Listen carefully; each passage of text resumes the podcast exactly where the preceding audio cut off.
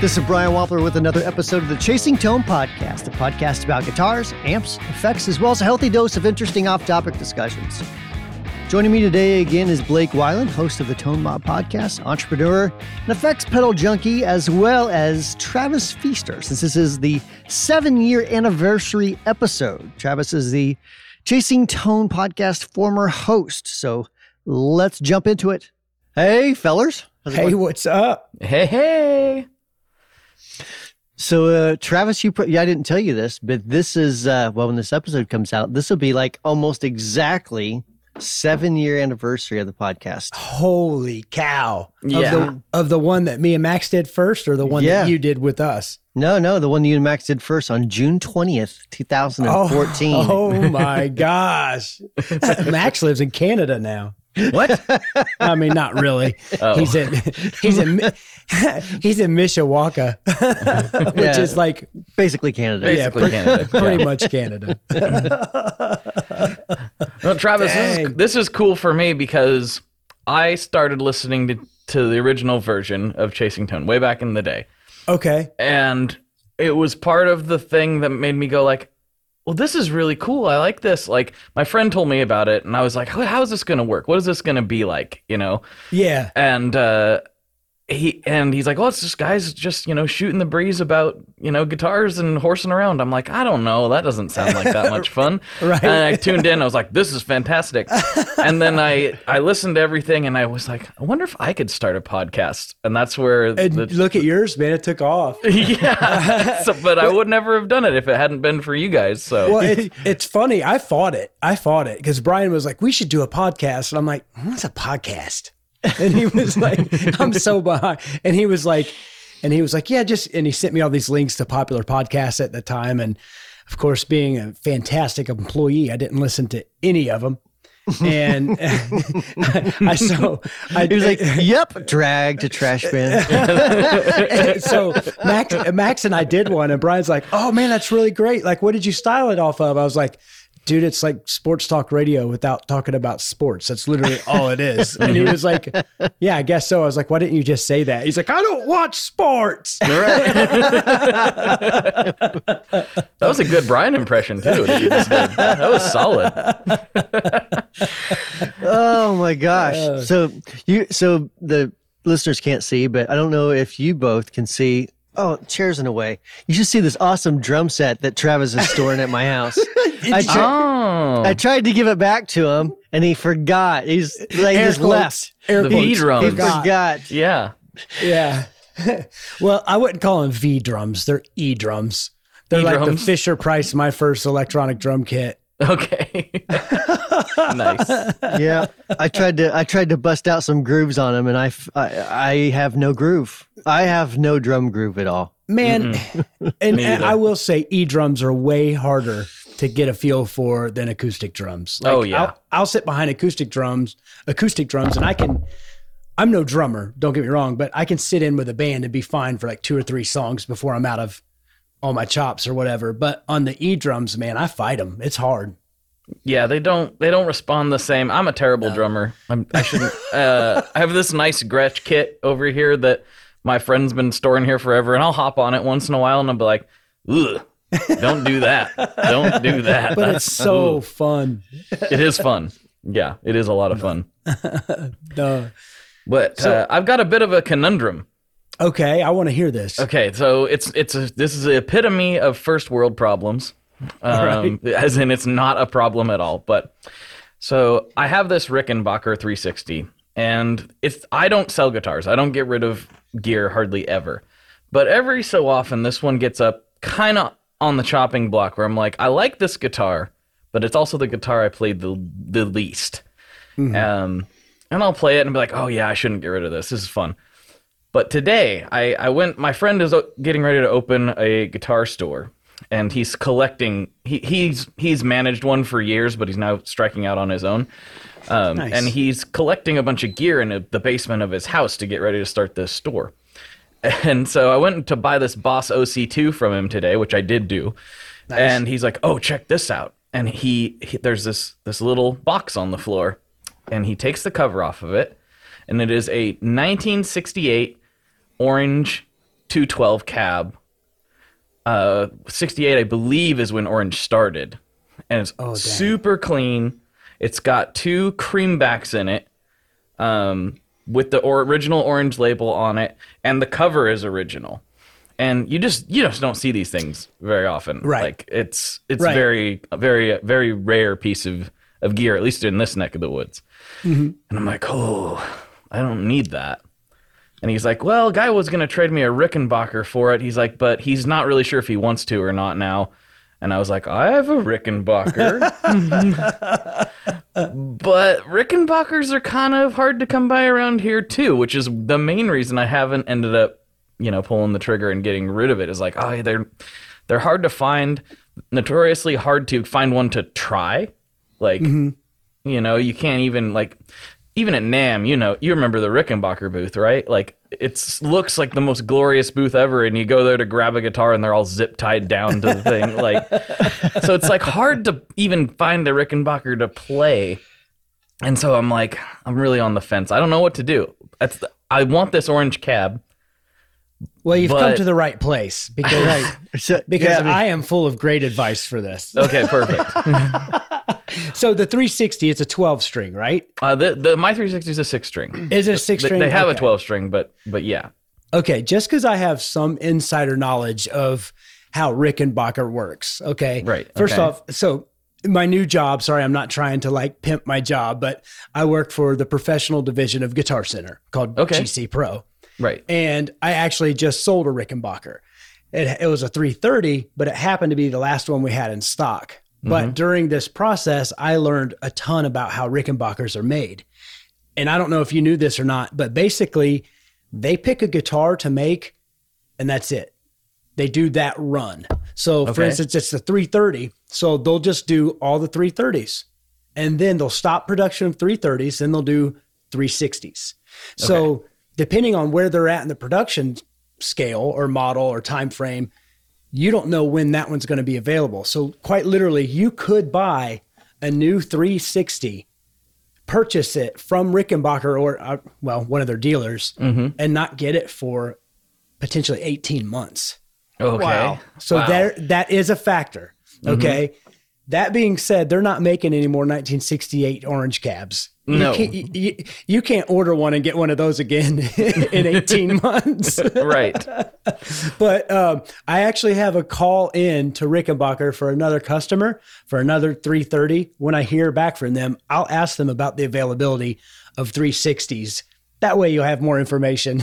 yeah, that that could be helpful because I I do have a friend who said I hey I I got a good relationship with this retailer and they basically said they can get me a, an okay deal on Rickenbackers you know kind of as they have them but again it's like as they have as them they have them. Yeah, You know, like I'm looking right now on our website and we got a 12 string, but not a six, you know? Mm-hmm. So it's like, oh, bummer.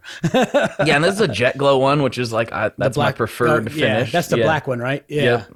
You know, my fa- my favorite one is the 335 from Epiphone. so I've heard I've Yeah. heard rumor about that Yeah. Travis is trying to upsell me to the Gibson, and I'm so close. so close. I'm just saying, probably your favorite, your favorite tones you've heard out of 335 style guitars on popular recordings were probably not Epiphone. probably not. I, I, Probably not not. that that means anything. I'm just saying. Of course, you do have Jack. Um, oh shoot, from the Allman Brothers, Pearson? Pearson. Mm-hmm. Thank you. Um, who plays Squires?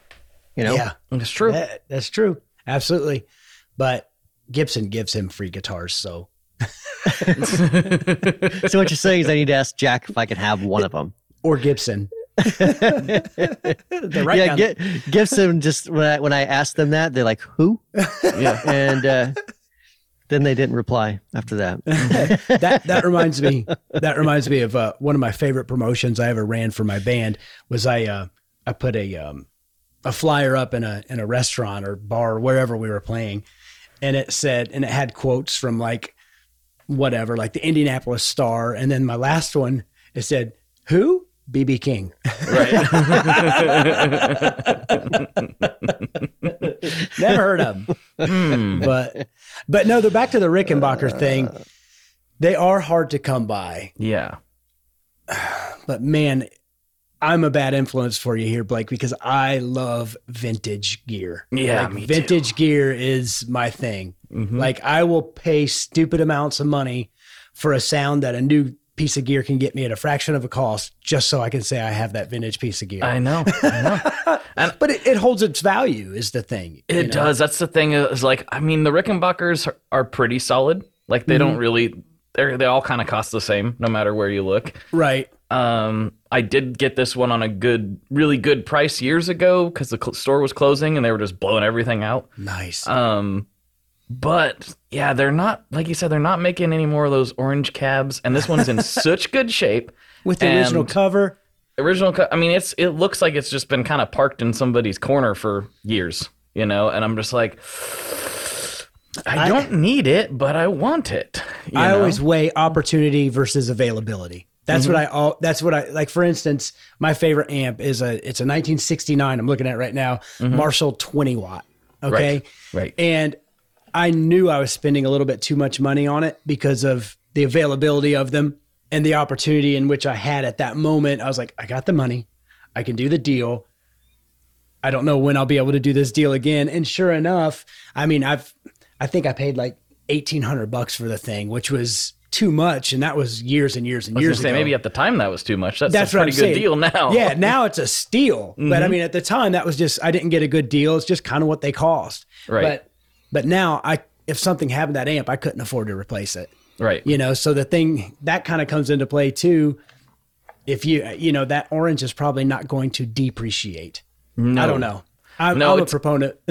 No and that's the other thing is it's it's it's not going to depreciate and it's not going to get beat up. I'm not going to tour with it or anything. It's going to be a recording thing. That's what i'll Mm-hmm. Use it for. So and it is definitely a sound that i do not have in the the stable. So yeah. there's there's some and the the main reason I'm also considering the trade versus just buying the thing is well, a like I wasn't just I didn't just have that money laying around Right. you know at the moment. But like B is the guy's trying to start his store and he really wants inventory. He's like Right. he- he's like do you have anything to trade? Do you have anything to trade like that you don't get that very often you know and and I want to help him you know I want him to have inventory for his store when he gets going and uh um he would be willing to sell just sell it to me but I know he would rather you know get something Right. in return so, So uh, since he want, since he's wanting to trade, how many Wampler pedals for uh, for a Gibson 335? just, just curious. I mean he is trying to get he wants to open a store and have 200 pedals in stock so I'm I'm not saying I'm just saying you know I've- you probably could figure something out I've got 200. I've got 200 of them. he, he he would he would probably Is he- be he would probably pedal be flexing? willing to do some horse training. I'm not gonna lie. Pedal flexing. oh, let me call Hank up. I, he, he'd he'd be interested to, to you know talk about it. I don't know if he has any Gibsons. I'll have to look at the list. But he has some cool stuff obviously. Well i say go for the cab. That's what i say. Whi- but which so Travis, when we did that Ace 30 or I think it was Ace 30 video, and Max um, brought over his Rickenbacker.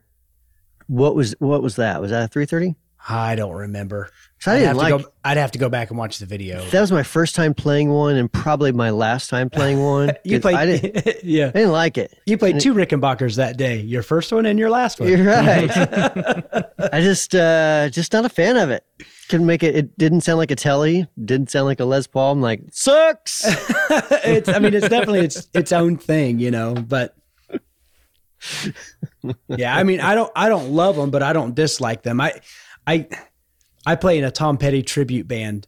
Um I, I'm not not really proud of that by any means, but um, our uh, our Tom Petty in that band plays a uh, one of the uh, 360 12 strings, Mhm. and it's perfect. It sounds Right. so great for that band. Yeah, that'd so be they, perfect for that. They have their place, but I, I couldn't see myself. I want to like them because it's something cool and it's different, but you know, I don't know. I- You I know say where the- hawk it, man. where where I've found that it really shines, and it's ironic because it would really work well with this orange cab, is uh, drop tuned and lots of fuzz. so I could totally see that though. you know, yeah. um, and every time I play it, I, that's how I, I'm like, oh yeah, this I don't really like this clean or even kind of dirty. It needs to be filthy dirty, and then it's like, ooh, this thing is fun. nice. you know, so That's awesome. yeah, yeah, yeah, yeah. And then there's the other part of me where it's like, you know, maybe, maybe I have something else floating around here that I can. yeah, I don't know. I don't know. See, see, I'm a I am a horse trader, man. I love it. I I specifically buy pieces of gear just to use as trade bait. Like it's like I don't really want that, but there's a good deal on that, and I know it's going to appreciate. I'll hang on to it for a little while, and then if something cool comes along, I can trade.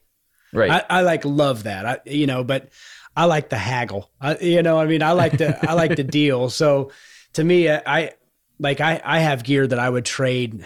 There, there's really only one guitar that that I wouldn't trade, and I don't know if you can see it right there, but that's a that's my '64 Strat. That's, Oh, that- well, yeah, I get it. that's yeah, I- that's going to my kids. I'm gonna I'm gonna tell them to sell it the day I die and split the money. So that's see, that's me. I'm just a hoarder. I don't get rid of. I've gotten rid of one guitar, one guitar, and I regret it. So See, I, don't have know. I have the ones to where I regret not buying certain guitars. Like I'll never forget and I'll never forget the year. I remember the month. it was it was January 2011. I was getting ready to go on tour and I had to have a bunch of money to pay for plane tickets for the whole band to go overseas. And sure enough, I had the money and this impending tour and then a 1968 uh, candy apple red Telecaster with factory Bigsby oh, came up for sale right in my wheelhouse, right in the price range. And I mean, I think it was like right around 3000 bucks back then. Mm-hmm. So I, I don't, I won't even allow myself to look and see how much something like that costs now, but it's probably more than 3000 bucks. It's more than three thousand bucks. I have almost not not the exact same scenario, but similar guitar thing where I it was a '63 Jazzmaster with the, the all the vibe that I like, which was a Olympic white refin over Yes. a burst, Oh, and the burst was poking through because it had been played for years and mm-hmm. years. A slab board, all that good stuff, and it was about three grand around the same time frame, and I was just like, don't have that right now. yeah, I know. I know. And it's, it, it sucks too. Cause like, I don't know. Then you get older and you get in a situation where you have a little bit of money and then you have kids and you're, you feel like you're literally taking food out of their mouth anytime you buy a set of guitar strings. So you're like, I just got these elixirs, been on there six months. I'll just keep playing those. Yeah, yeah, and I don't want, I like you. I don't want to look now because I'm sure it's eight to twelve, and uh, I'll never, I'll never get one at that point. You know, There, there is one that I sold that I wish I had back, and it's so funny too. You know, I, I saw a picture on on my Instagram or whatever come up, and there's a picture of me and my like infant son, and I'm holding this 1955 Les Paul Jr. oh yeah, And you know, my wife's like, I miss him being that age. I'm like, I miss that guitar. I still got the kid, but uh, but that one I did really well on, so I'm not upset by that at all.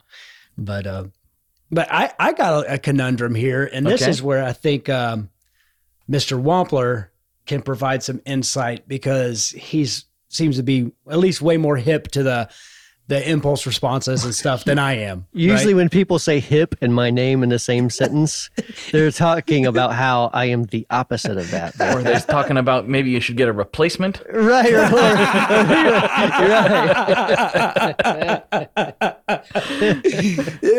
so okay, so I have found myself amp poor, and I used to have just tons of options of amps, but I got this Marshall, and I was like, man, that, it does great rock, which I I play just straight ahead rock. I play in classic rock band, of course, that Tom Petty thing. I play in original rock band, uh, blues bands, country bands. That Marshall will do it all, but I recently started playing some heavier music and it just doesn't scratch that itch, right? So I'm thinking I don't want to spend a ton of money. Okay. So I'm thinking 1500 bucks. I would love to have some type of situation to where I don't have to mic a cab. I can just go impulse responses, right? So ideally, it'd be cool to have an amp that just had an IR loader built in it, but those cost a fortune right now. Um, and then you have like um, obviously like two notes makes the Captor X, right? but I think that might be overkill for what I need. I don't know. I don't think so. I use it. I don't have the Captor X yet, but uh, that's because I'm usually just going into my DAW. Okay. But if I gig like you did, it'd be Captor X all day long. really, Yes, absolutely. It's a great it's a great attenuator, and as far as the IR loader, you can load a little bit longer IRs as well. So rather than like little short ones, which just unless you're using like a 57 or something, Mm-hmm. I, I don't. I don't it's not particular. I'm not very fond of the shorter IRs personally. yeah, I, I don't. I don't know anything about that. It, well, I mean, it's because because because the IR is kind of like it's kind of like it's like E- fidelity of it or something. it's it's like kind of like EQ over time, sort of. So whenever you hit a chord, like stuff resonates and kind of bounces around in a room a little bit. okay. And so that IR, IR is actually capturing all that stuff too. Oh, That's why you know you can get like half a second IRs, uh, and then some of the cheaper IR units are like 20 milliseconds or something silly. And it's just you don't get all that resonance with it. and that brings me back to to this. So on that two notes, that specific one, I can load third party IRs on it. Yeah, I am 99.9% sure. Yeah. And, and I'm sure the ones from Two Notes sound great. Their wall of sound plug-in, all that stuff. Yeah. But man, I'm a simple creature of habit. I, I, it took you know how long it takes to actually go through IRs and decide you you love one. You know what I mean? It takes Yes. forever. About dude. three weeks. Exactly. so I found one that I absolutely love with my Marshall, right? And it's made by Celestion. And uh it, and I, I just love it. It's their cream back one. And um man, it just works perfect with that amp. So that's important to me. It's like, okay, get an amp to where I can load that IR on it and then there's my cab, man. I'm ready to go. So, I'll, okay, I'll look into that, but now that just leaves me where what kind of amp do I buy? I'm thinking about like one of those um what is it? It's not the is it the Runt 20 from Friedman? From Friedman? That's a cool one. Yeah, and I also like that JJ Junior that they have, but that's got that onboard cab simulator in it. I and I don't know enough about Friedman's amps to know whether that's an IR thing or not. Yeah, I don't know. Um, because it could just be a analog cab sim, which isn't quite the same. Doesn't do doesn't doesn't scratch the itch for me quite the same. way. I'm not a fan of those. Yeah. Right, right. Because I remember back in the day, you had that ADA made one, right? Oh yeah, I still have that old piece of. it. But I mean, it, it's cool. It does what it does. But and and I mean, that, it was great. Like in 1995, it was Right. awesome. and that that IR, uh, the I'm sorry, the Captor X, that's a load box as well, right? Yes. I'm pretty stupid on this stuff. So Yep. okay. So you can like literally run it into that and not have a cab, That- see, and it's and it's safe. see, Yeah. man, I just So gotta pull the trigger. I got a couple questions to to go down the amp trail a little bit. So when you say heavier, like what are we talking about exactly? Okay. Um. Well, 90s rock. Okay. So like, uh, Yeah. I I play in a 90s rock band, and Like dude, Weezer stuff. Yeah, like Alice in Chains, Stone Okay. Temple Pilots, you know, nothing like super, super heavy. Like, I don't know, think like Thunder Kiss 65 is the heaviest I would need to go. Okay. You know what I mean? I almost think that you could probably get by with your Marshall. Uh, You think? I, I think you could get by with your Marshall and the right distortion pedal. I really do. okay. Yeah. See, I, I don't know if maybe it doesn't have quite enough headroom to do that. It might Right. start breaking up and getting you that kind of crunchy thing that you're used to before it would, you know, you might run into before you would actually get the pedal sound. see, I think you might be able to pull it off. See, maybe I need to try that because I need something that has like that preampy sound. You know what Mm-hmm. I mean? Like, Kind of like a Soldano SLO 30. right. you got Kinda three like grand I that. could borrow? you could just you could just order one oh wait a minute. Damn it. Uh, not yet. Not right now. Not right now. Too soon, Blake. Sorry. You have to dig them out the trash, I guess. oh, no. There's But probably hey, enough they, they probably still sound great. Let's be honest. They just smell a little weird. Yeah, which I think would be awesome. I mean, I think, quite frankly, I think that would look cooler than snakeskin. Yes. A burnt one. Mm-hmm. This is charcoal color. I mean, it's actually charcoal. yes. But but yeah, I don't know. I don't know exactly what the headroom's like on that Marshall, but that's my gut. I bet you could find a distortion pedal that would get you in that that territory, and you'd probably be pretty happy. sounds like I need to come come out to old Brian's house and say, "Hey, man, let me play through some of your dirt boxes." You mm-hmm. could. I'm just going to say, dude, that, see that Soldano amp sitting up there? That's what you need. I, dude, I mean, You're not wrong about that. What, he's what are- not. He's not. Well, Brian, I'm spoiled rotten. He let me borrow that amp. Oh, and boy. I had it in my possession for two weeks. And other than my only complaint is it's really loud, but It that is that can still- be still fixed. That can be fixed. That can be attenuated, and it even sounds good at lower volumes. But you know, to get that like sweet spot in it, oh, it sounds so good, but it's so loud. Yeah, But, it's got uh, some volume.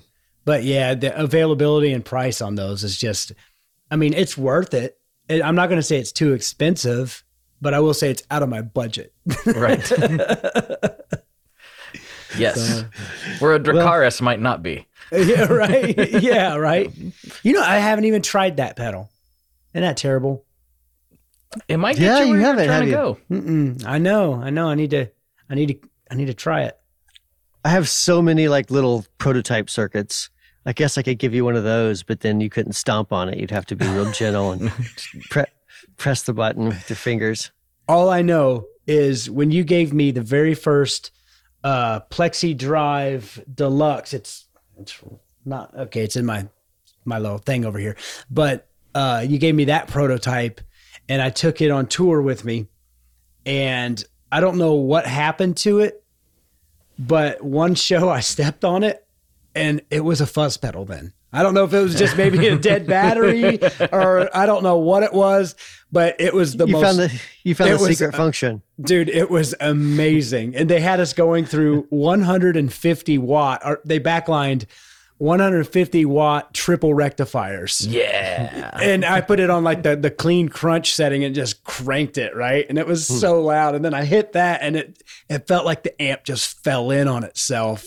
And like you know like anytime you tried to hit more than one note at the same time it just crumbled and i was like this is the single greatest tone i'll ever have in my It's life the best fuzz ever. it is. Yes. It was. It was monstrous, dude. We should start. we should start building those. Just take. Just have someone outside that just stomps on them a bunch until they stop working. Yeah.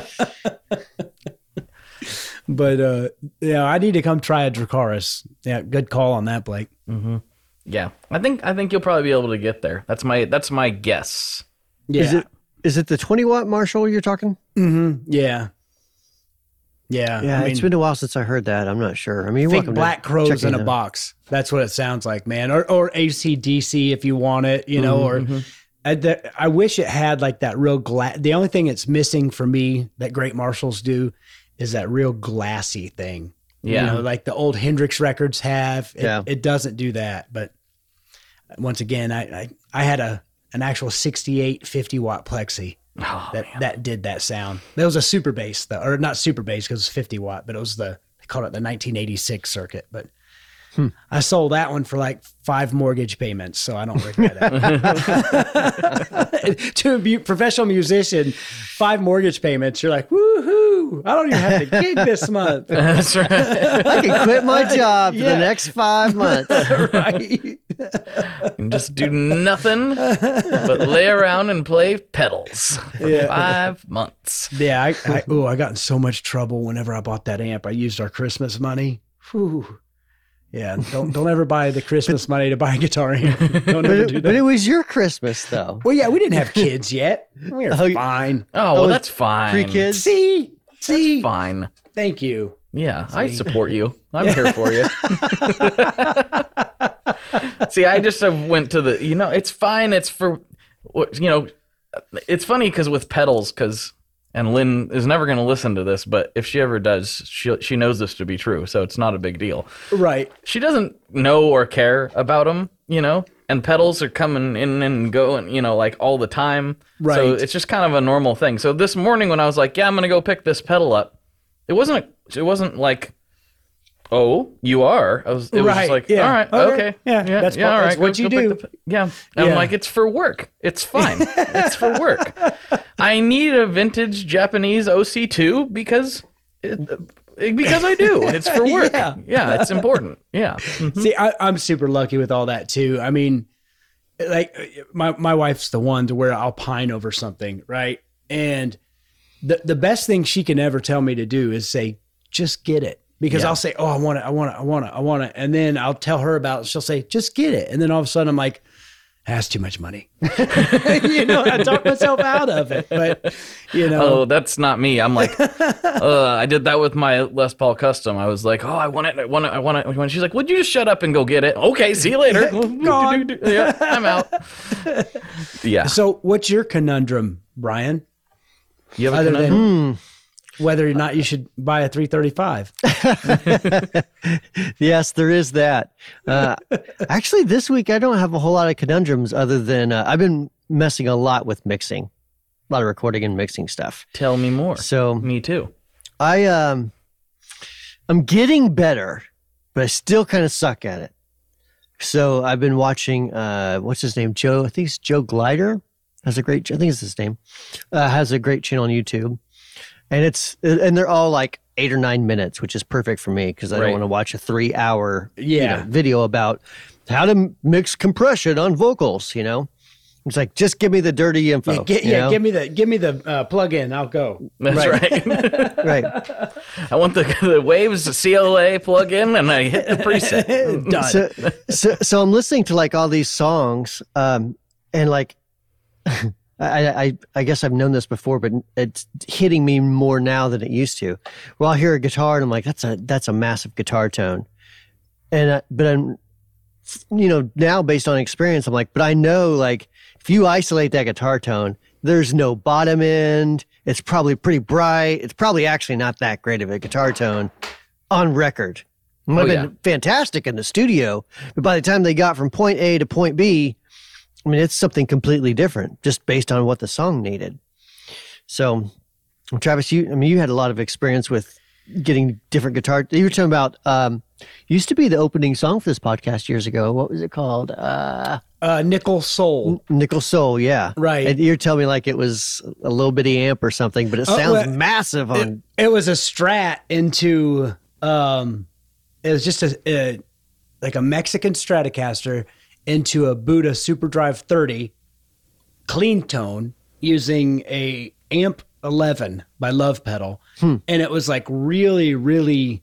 It sounded filtered, almost like a cocked wah wah. Mm-hmm. Mm-hmm. And then whenever uh, it came in with the full band, it was just like, okay, that sounds pretty mean. Mm-hmm.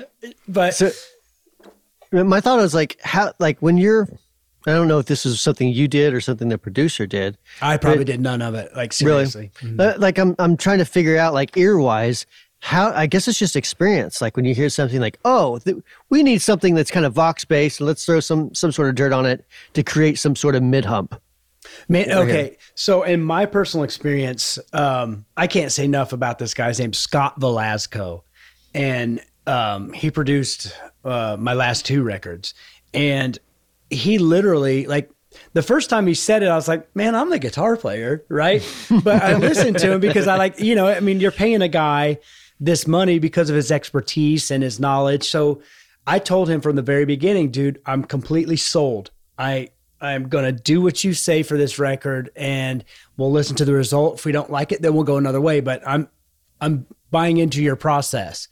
And but the first time he ever said it, it was a song I recorded called "Break for You," and I used my 20 watt Marshall for the clean sound, and then um or I'm sorry for the rhythm, and then he was like, "Hey, for the lead, let's not use that. Why don't you uh why don't you use your Princeton reverb? But we're going to run it into this Buzz Feiten tuned cab and all this stuff. And I'm like, what? He's like, trust me, I've used this amp and this da da da da da.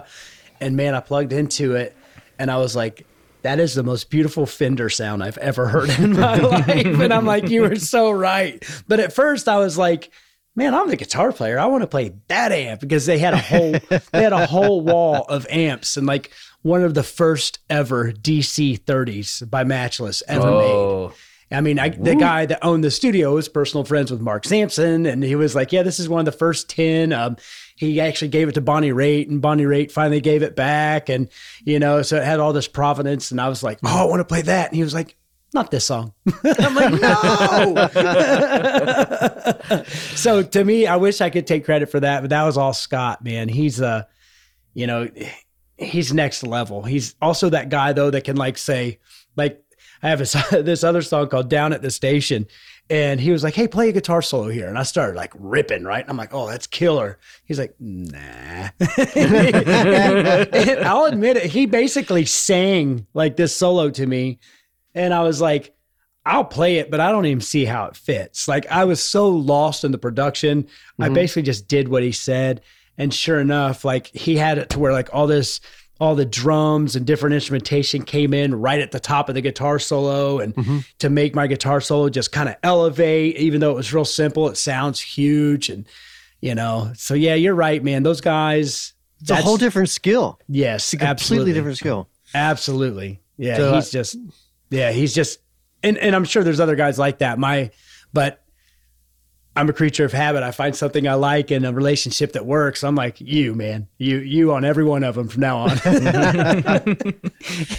that and he's not afraid to tell me that.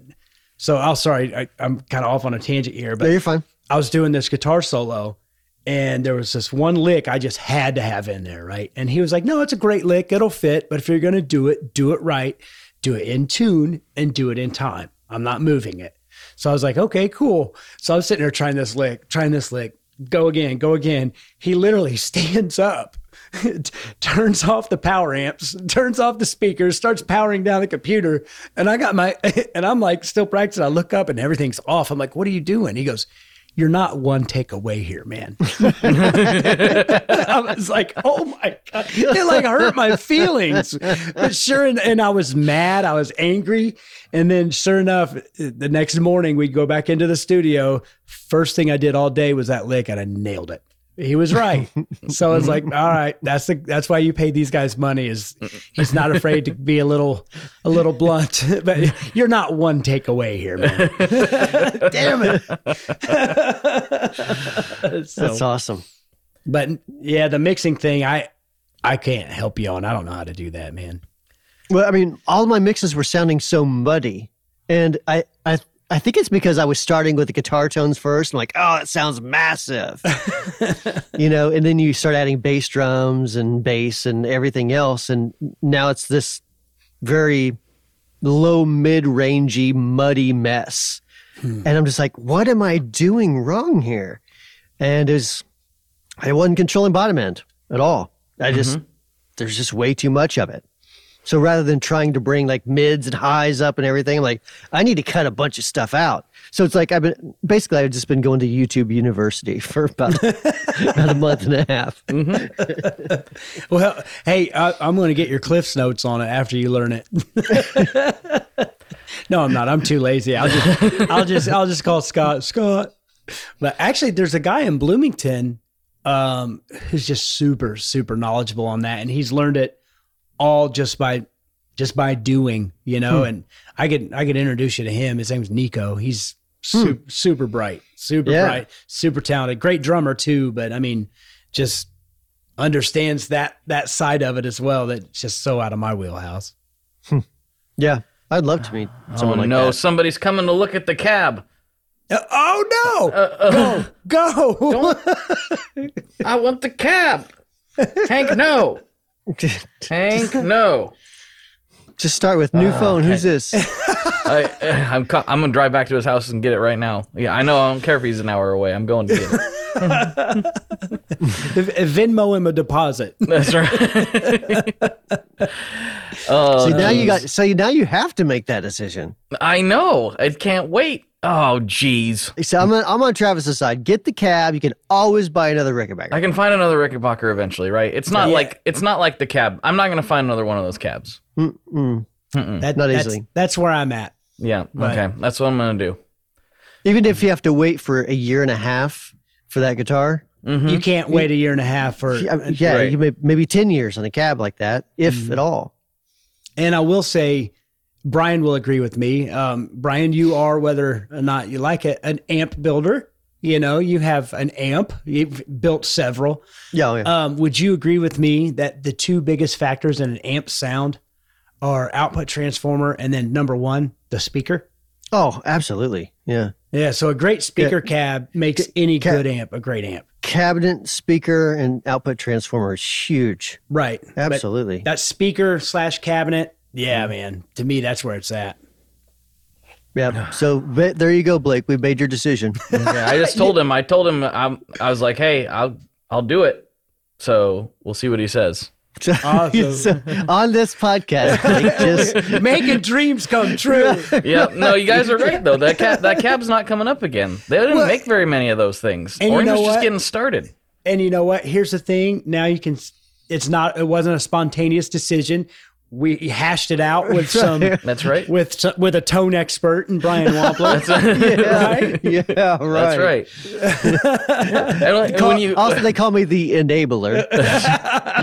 when you said that you're you were talking about the IRs earlier, and you're like, "Oh, I got this one with creambacks," I instantly had this flash of that cab in my head. I was like, "Creambacks? Ugh, I don't have creambacks." I love creamback speakers for dirt stuff, man. It's just, I mean, I like other things too, but the creamback speaker just has something completely different that you don't find in like a a a, a, a greenback or a vintage thirty or you know the, the common stuff that most people play. Yeah i don't know, I really like them. I tell you, I always wanted to really like vintage 30s, but for some reason, I just I, I can't get behind them. I like how tight they are. Don't get me wrong, but you know, for some of the more vintage style tones, I think they sound way too modern. hmm Yeah, they're kind of crispy to me, Mhm. a little crispy. Yeah, I like them for certain things, but my my go to cab is a well for now uh, is a Marshall 212, and everyone says that the speakers that are in it they're the uh, Celestion. Uh, G12H 35s, uh 75s 75s. yes Mhm. And everyone's like those are only good for metal and i'm like i don't i use it for everything Yeah, Yeah. I'd have to disagree with that. I use Yeah. the G, G12H 30, uh, G12H 30s in in my favorite cab. Mhm. Yeah, so I love them. i think Absolutely. they i think they can do everything honestly Yeah. like That's awesome. I, I yeah i do metal with it too but Right, Not- but not not, just just, that. yeah. no no no Dude, I can't stop staring at your guitars on the wall. Is that a Epiphone? Uh, is that w- the one on your left shoulder, over your left shoulder? oh the the red one yeah, that is a coronet. it's it's inspired by that that is a guitar made by kevin equitz uh, who's Okay. in nashville now he used to be in california um and uh yeah it uh i think he built that one actually when he was still in cali but yeah it's Okay. called the rayburn Nice. And it's yeah, it got, reminds me uh, of like a coronet. It's that was definitely one of his inspirations for it was the Nice. I used to have one of those in high school. It was did not give very good gas mileage though. No, that's a clarinet Uh, or, or a Chevette. Chevette, that's what I'm thinking of. Chevette. Sorry. chevette should get decent fuel economy i think they were a four Is, banger isn't there a car named Dodge Coronet though? or yeah they're sweet oh, there is. actually Yeah. Okay. Yeah. All right. yeah the coronet I used, to, I used to know a guy with a Chevette, and he would literally use that as a pickup line for girls. Say, "Hey, I got a vet. Can I pick you up?" and he would. He'd roll up right in this this little Chevette, dude. And he looked like I mean, it's a Wayne's World car. You know what I mean? Like, Right. well, that's a pacer, but Okay, Hank said, "I because so oh, this is this is where it gets tricky. Uh-oh. It's, it's getting tricky. So it's his it's his realtor that wants it, Hmm. and his, and he is in the middle of trying to get another house. And Sorry, it's gone. and uh, I was like, well, I don't want to ruin your relationship with your realtor, but I will take it if it's not going to like make him mad at you, you know. And he's like, uh. He's pretty pragmatic. I think he'll understand. I probably have other people interested in it, so I don't know what that means exactly. Uh, well, you know what it means. So here's the thing: tell him to get back. Tell him to get back at realtors because realtors are cutthroat. So That's you know right. what? Let him be. You want to know why? I too am a realtor. I have a real estate license. Realtors suck. Not really. but I mean, they're, they're, let me just say they hustle harder than anybody I know. in a good way or uh, Sure. yeah in a way in a way A way. no, I'm I'm kidding, but um, yeah, man. Hopefully, he sells it to you. Oh, fingers crossed Yeah, because that who cares about? I mean, that realtor's going to get their commission anyway, right? You know what I, think mean? so i think so Yeah, yeah they'll be fine. he'll be all right we'll Yeah, see i'll update everybody next week on the saga of the do. orange cab Yeah, please do, man. I gotta know. Inquiring minds. There's there's got to be there's got to be a story here somewhere where like I would love to help you out with your realtor, but I can't because Got to find a good excuse there. That's true. Right. Or I just need to find this realtor and have a talk with him. you know what I mean? One of those kind of talks. Yeah, oh yeah. Uh, Take you outside, kind of talk. Just like, hey, you know, you seem like a good guy, responsible, family man. You Right. Like your legs? Yeah. Just kidding, everyone. I would never threaten somebody over a piece of gear, even a vintage orange cap. Well, I don't know. This is a I'm new situation. Forward all these emails to you about how much we suck. Man, this is the most we've talked about gear on this show in like seven months. I know. And, and with Travis, usually there's I know, right? no gear talk with Travis. we had an agenda. We had we had actual problems to solve here. That's true. That's true. We had, we had to get some higher gain tones and figure out which things to do. Yeah, we had a lot of a lot of things to sort out. So Travis is playing. Am I allowed to talk about your upcoming gig, Travis? Which one? The the Merle Haggard gig. Oh What? man. What? Yeah, I mean, yeah. What? I'm not promoting it because I'm. Go ahead. So Travis, Travis is um, going to throw his hat in the ring in the uh, um, older country Okay. genre, I Well, uh, suppose. um, So uh, he's, yeah. you know, the Merle Haggard, Lil Waylon Jennings, Yeah. a little, uh, you know, Well, I like wasn't that. supposed to be the singer. I was, and now I'm the singer. I didn't. I don't- Ah. I don't know these songs. I don't know the words. I don't know the melodies. I don't know the cadences. I don't. I don't know what I'm doing. Have you been working on your accent though? I don't think it should get any worse. I think it's already pretty bad. You have been in Martinsville for a while, which is very similar to a s- southern accent. Oh, yeah, but you know, like Waylon's more of a Texas sound, and you know, Merle, he's from California, so he didn't have like, you know, Right. He's from Bakersfield, Right. But he still had that southern, that that Nashville draw though. a, a little bit, a little bit. I, I've been listening to, uh, you know, you know, you ought to check out the if you really want to get educated on the the whole country thing, Travis. You got to check out this podcast called Cocaine and Rhinestones. I've yes, I've heard of it. Yeah, it's phenomenal. absolutely. It's yeah. phenomenal. But yeah, he, he goes in depth. So you'll like hear all the like I'm a fan of the genre and I'm Mm-hmm. learning stuff every single episode. I'm like, oh, I never picked that out before. Like, That's whoa, listen to that. So it's pretty pretty amazing.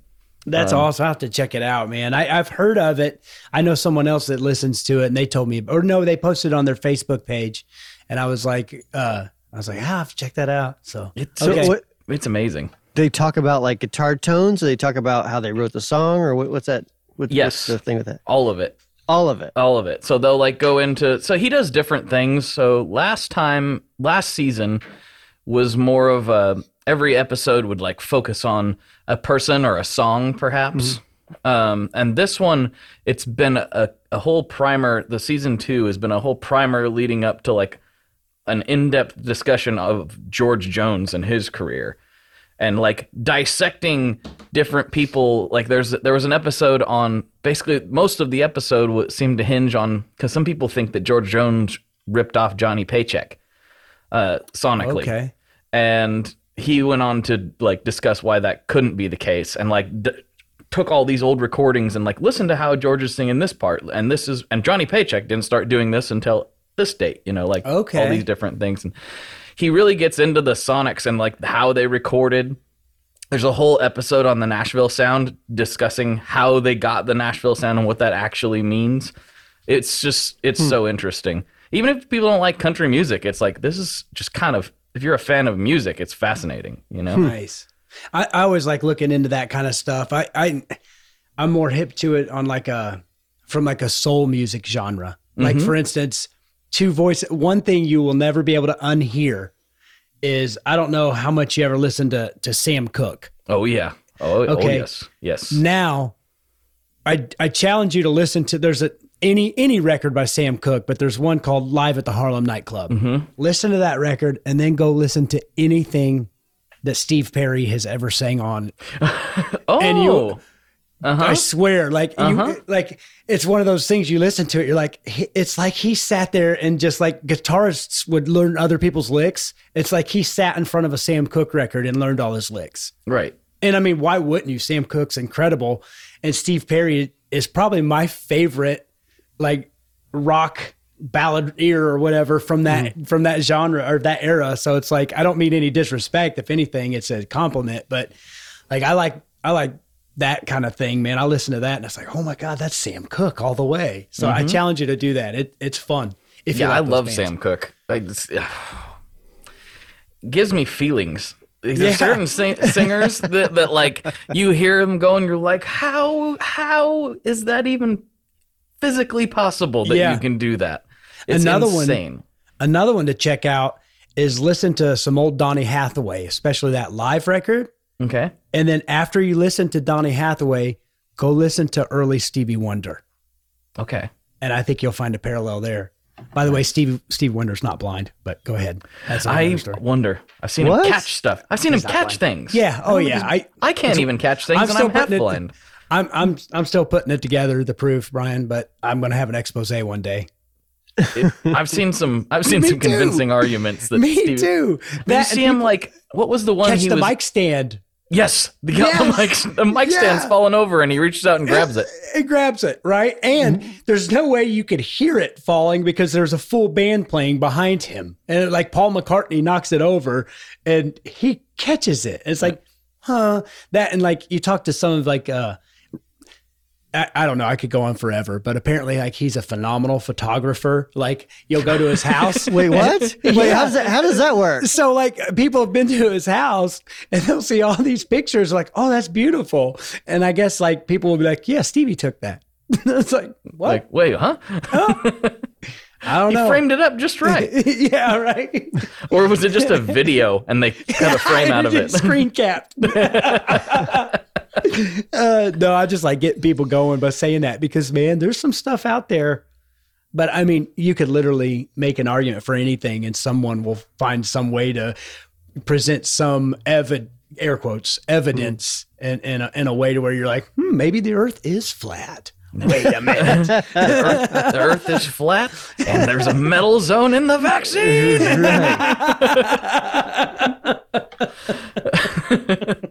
there might be a metal zone in it, though. Uh, if that's Actually- the case, I'm getting I'm getting my, my fourth round. That's right. Maybe you get a good Tube Screamer this time. yeah, right. I need more mids. Yeah, when's the marshals come out in the vaccines? That's the one I want. Yeah. I'm not getting it until we get the Big Muff Pi version.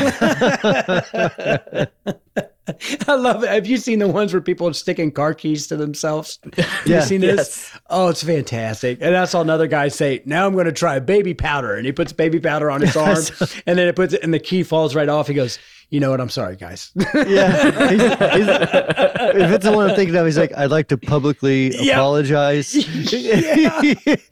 the, and the thing is, it's so funny because he was so sure. He was so sure it was going to work. And then one of the comment, like he's done several videos. on I think this is a TikTok thing. He's done several videos on it. And one of the, one of the commenters was like, yeah, put baby powder on your arm, then try that. And so this was like, you know, mm-hmm. a rebuttal. So he did it and it fell off. He tried first for like 30 seconds and it wasn't doing anything. and he like just looked at his arm, kind of looked down, and then he's like, I'd like to make a public apology. yeah, I saw it too on TikTok. it was like such a look of defeat. Brian, didn't didn't somebody in your life like come up and try to stick something my, on you? My son, yeah. As soon as I got my vaccine, he took a magnet off the off the uh, refrigerator, stuck it to my arm. I'm like, really, dude? really? I love that kid, man. He's awesome. He just turned 21 this week, so it's been Oh, interesting. Oh, that's Oh, awesome. geez. Woo. I don't I don't think I've seen him in about a year. But when he was Yeah. he was in my hood. That's true. Yeah, he Yeah. was around there doing some work. Yep. Yep. I haven't. Well, I've seen him, but it's not been for good reasons. you owe me money, kid. Give me my money. I'm gonna break your leg. But in a loving way. yeah, right. My dad, he he broke my bones in a loving way. It was nice of him. So I do have um, kind of switching topics a little bit. I I put out a video about the Blues Breaker, I saw that. and and I'm I'm a little confused because periodically over time I uh, like when I put out a video t- asking for topics, I'll get a lot of people like, "Oh, you should do technical stuff." I love it when you do the technical stuff. I love it when you explain circuits. So I'm like, "All right, I've done a few of these before. They seem to do really good. I'm going to do one on the Blues Breaker." And then I'm watching the metrics and I'm like, "Why is this doing so terrible?" Um and and the, and the weird thing is I don't it's got like 20,000 views now. It should have about 40,000 comparatively. And um, there's it's like almost 100% positive comments, you know, several hundred comments. Only two thumbs down, which is pretty unheard of for that number. Yeah. That's, Yeah. that's like there's not usually there's more haters than that. So Right. I'm like like surely like YouTube isn't penalizing me for not posting for 5 weeks or whatever. Maybe maybe it's just too long. Maybe pe- what people really think they want, they don't actually want. You know, like you hmm. get into it, they're like, this is going to be great. And then about 10 minutes into it, they're like, oh my God, not another capacitor. this is going to be done. Check it. Have you tried having people make trick shots for money? No, but I did check my ass. That didn't work either. that, that works on some platforms. Apparently, it doesn't. Doesn't didn't work on YouTube for me. I don't know. This Mr. Beast guy, he does really well and he just gives out money in exchange for trick shots. That's right. And he sends people cheeseburgers from his ghost Yeah. kitchens. That's right. Yeah. He's much more talented than I am. I think he's just younger. Cuter, Is- is has that- more hair. Hmm. So This, this got weird. on the YouTube thing though, there's I so this has been a big topic. I just had Ryan from Demos in the Dark on the podcast and oh boy, we went off on some some YouTube stuff and uh people are really they feel very passionately about this this particular Oh, okay. episode. Is that live yet? So it's yeah, live. it's live. It's live now. I'll, have to, I'll have to check that out. So he made a he basically kind of went we well we were just talking, you know, it's pretty free form and he started talking about that video that uh Shane from In the Blues did, Oh, the Where- one about paid. Uh, paid stuff. And you know, Ryan's whole thing and I kind of I, I agree with him in a lot of ways is, you know, it's they really took a kind of a complex thing and made it black and white, you know, where it's like check the box anytime you ever get anything ever. And you know, Henning was in it, and I understand everybody's different perspectives on it. I do. Um, but I realized it like put me into this really funny, weird gray area because I've only done a handful of demos that were like, I'm gonna send you this to do a demo. You know, usually it's like, hey, I want to send you this, check it out, let me know what you think. And there's no kind of uh I'm sure they would like it if I talked about it in various places on the internet. There's no kind of obligation tied to it. There's like, yeah, here, check this pedal out and uh, let me know what you think. And I'll tell them what I think about it. And well, thank you very much for letting me check this pedal out. You want me to send it back? No, it's it's okay. Um, so then, you know, if I in six months decide to do a demo on it, is that then paid? Because by their definition, it is, and I don't know that that necessarily fits. What do you guys oh, think? you mean to the listener, is that paid? I, I see what you mean. Yeah, yeah, exactly. If it was like Right. never, if it was an exchange of, this is the question I'm trying to wrap my head around. If it was never, if you did get something sent to you, and it was never a, it was never like, hey, we're gonna send you this. Please make a video with it. Okay, Right. I'll do that. And it was just, hey, we want you to check this out, and then in you know some random time, like, oh, I'll make a video on that. Why not? Is that paid? Yeah, it gets a little iffy. I yeah, know. I my I mean my first inkling without any thought, you know, is why you did the video. If you did the video just for content, maybe, but if you did it just because you wanted to showcase it because you liked it, then absolutely not. It's just something that you have.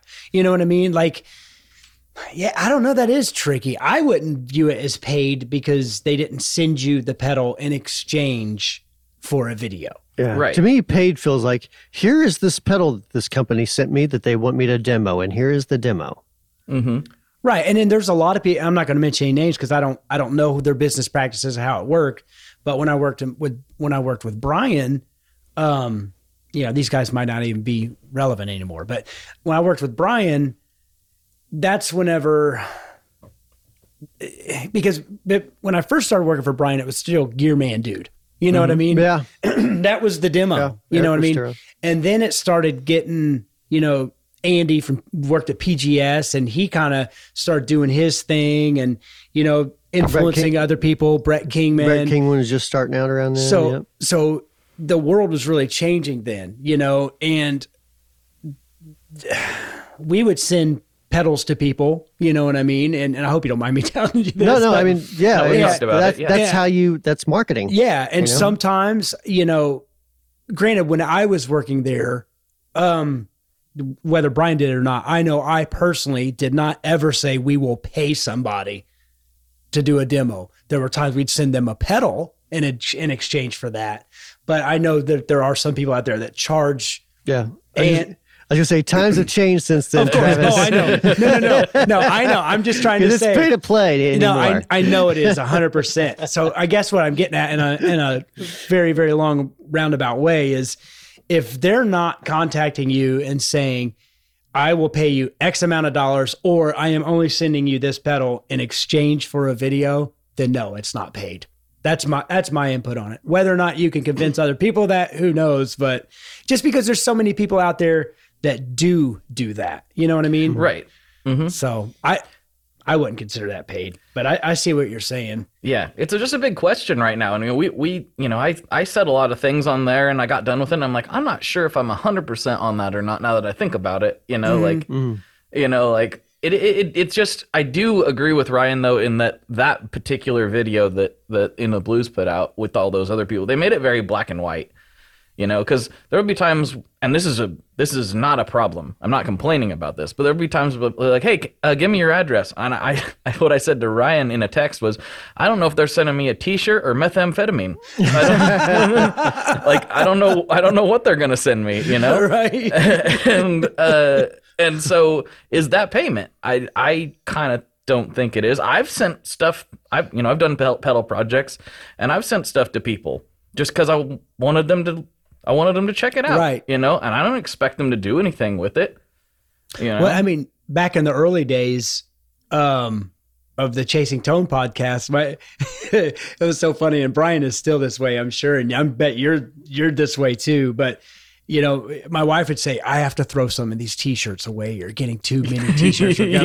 but in the emails, it would say, "Hey." Um, can I send you a T-shirt? It'd be really cool if you wore it in the on the podcast. You mm-hmm. know what I mean? So, but We had closets full of just Yeah, I know, nothing dude. but black. I know. so funny. But, But- so I but yeah, yeah, I know you're dealing with that too. So yeah, I have no idea what they're sending me. Probably a t-shirt. I, yeah, I don't really get T-shirts anymore. I I know that there was this one time before this other guy was on a, a podcast. He might have sent a T-shirt and allegedly some alcoholic beverages. I don't know who would have. Yeah, you did send us some good beer. I- yeah, yeah. That's awesome. Yeah, because I, I was in my time and like, this doesn't taste like Bud Light. the hell is it? I'll never forget what your gateway beer was away from Bud Light. Oh, that's What was it? Coog, uh, Cougs. Some Cougs. line that's right. Cougs, Rigs of official beer of Rigs of Dad. Yeah, dude, Yes. it was so it was so funny because it was it was a scorching hot summer day, and I came over with my wife, and we had some some Cougs, and Brian's like, "What's that?" And I was like. Like lemon sugar water, and he was like, "I don't know," and, I, and he goes, "This isn't bad," and I was like, "Yeah, there's a lot of other things out there other than Bud Light." Yeah. Mm-hmm. Fast forward to seven years, and I'm going from store to store looking for specific kinds of IPA. I'm looking for a dark IPA with mm-hmm. this certain type of hops, please. Mm-hmm. Hipster. Yep. Yep. Oh, speaking of realtors, I get, I'll probably tell you her name off off microphone, but there's a popular realtor here in Martinsville. And I went into uh, I went into a liquor store, the Big Red on Morgan, and it's just like it's it's a small town country liquor store. They got like probably eight or nine different beers in there. Right. And she went off, dude. She went off on them. You have the worst wine selection I've ever seen. and I looked around I, and I literally looked at her. I said, ma'am, there's literally holes in the floor. and there are. I don't know last time you've been in there, Brian. It's been a there's- bit. There's literally holes that a child. Granted, a child can't go in this facility, but a child's foot would fall through and get stuck in. Like you have to, you have to like move around them strategically. Like, yeah, it's amazing. sorry, sorry, but yeah, yeah. The uh, the liquor stores here in Martinsville, it- because this is a lot like a, a nasty Mayberry. sort of like that. Throw- Mix Mayberry in with meth, kind of like that. Okay. Um, and so yeah, it's it's not it's not really classy. Not not a not a. It's not like Portland, you know. this is the worst wine selection. Ma'am, is the there are worst. holes in the floor. ma'am, there are literally holes in the floor Mm-hmm. because I, I knew her from you know the the real estate thing, and Right. and she just kind of looked at me, and it was kind of like an acknowledgement, but still kind of pissed off about it, you Right. know? just like, Like, whatever. The man behind the counter only has three teeth. Like, Well, the man behind the counter is literally a 90 year old woman. Oh, I'm not joking. I'm not joking. It's amazing. God. I knew we'd get here to the po- this point of the podcast eventually my if we fault. just kept Damn it. talking. I'm, I'm. This is what I've been waiting for.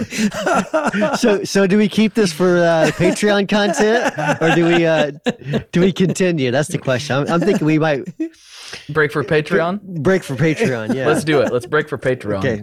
All right, guys. I don't know what that means. Thanks for joining me on this podcast. If you want to check out the fun part, go to Patreon. That's right. Thanks for listening to the Chasing Tone podcast. As always, if you have any comments, questions, or concerns, you can email podcast at wamplerpedals.com. That goes direct to me. Blake, you can email info at tonemob.com. And to reach Travis, that's tfeaster at gcpro.com. If you'd like to show your support for the show, the simplest and free way to do that is just simply share the podcast with a friend. Leave a review and a rating wherever you normally get your podcasts. You can also check out Blake's podcast called The Tone Mob. Make sure you check out wamplerpedals.com for blogs and videos and, of course, guitar pedals. And also, if you'd like to hear the post podcast conversations and to get even more content, check out our Patreon at patreon.com backslash chasing tone podcast. Thanks for listening. Talk to you next week.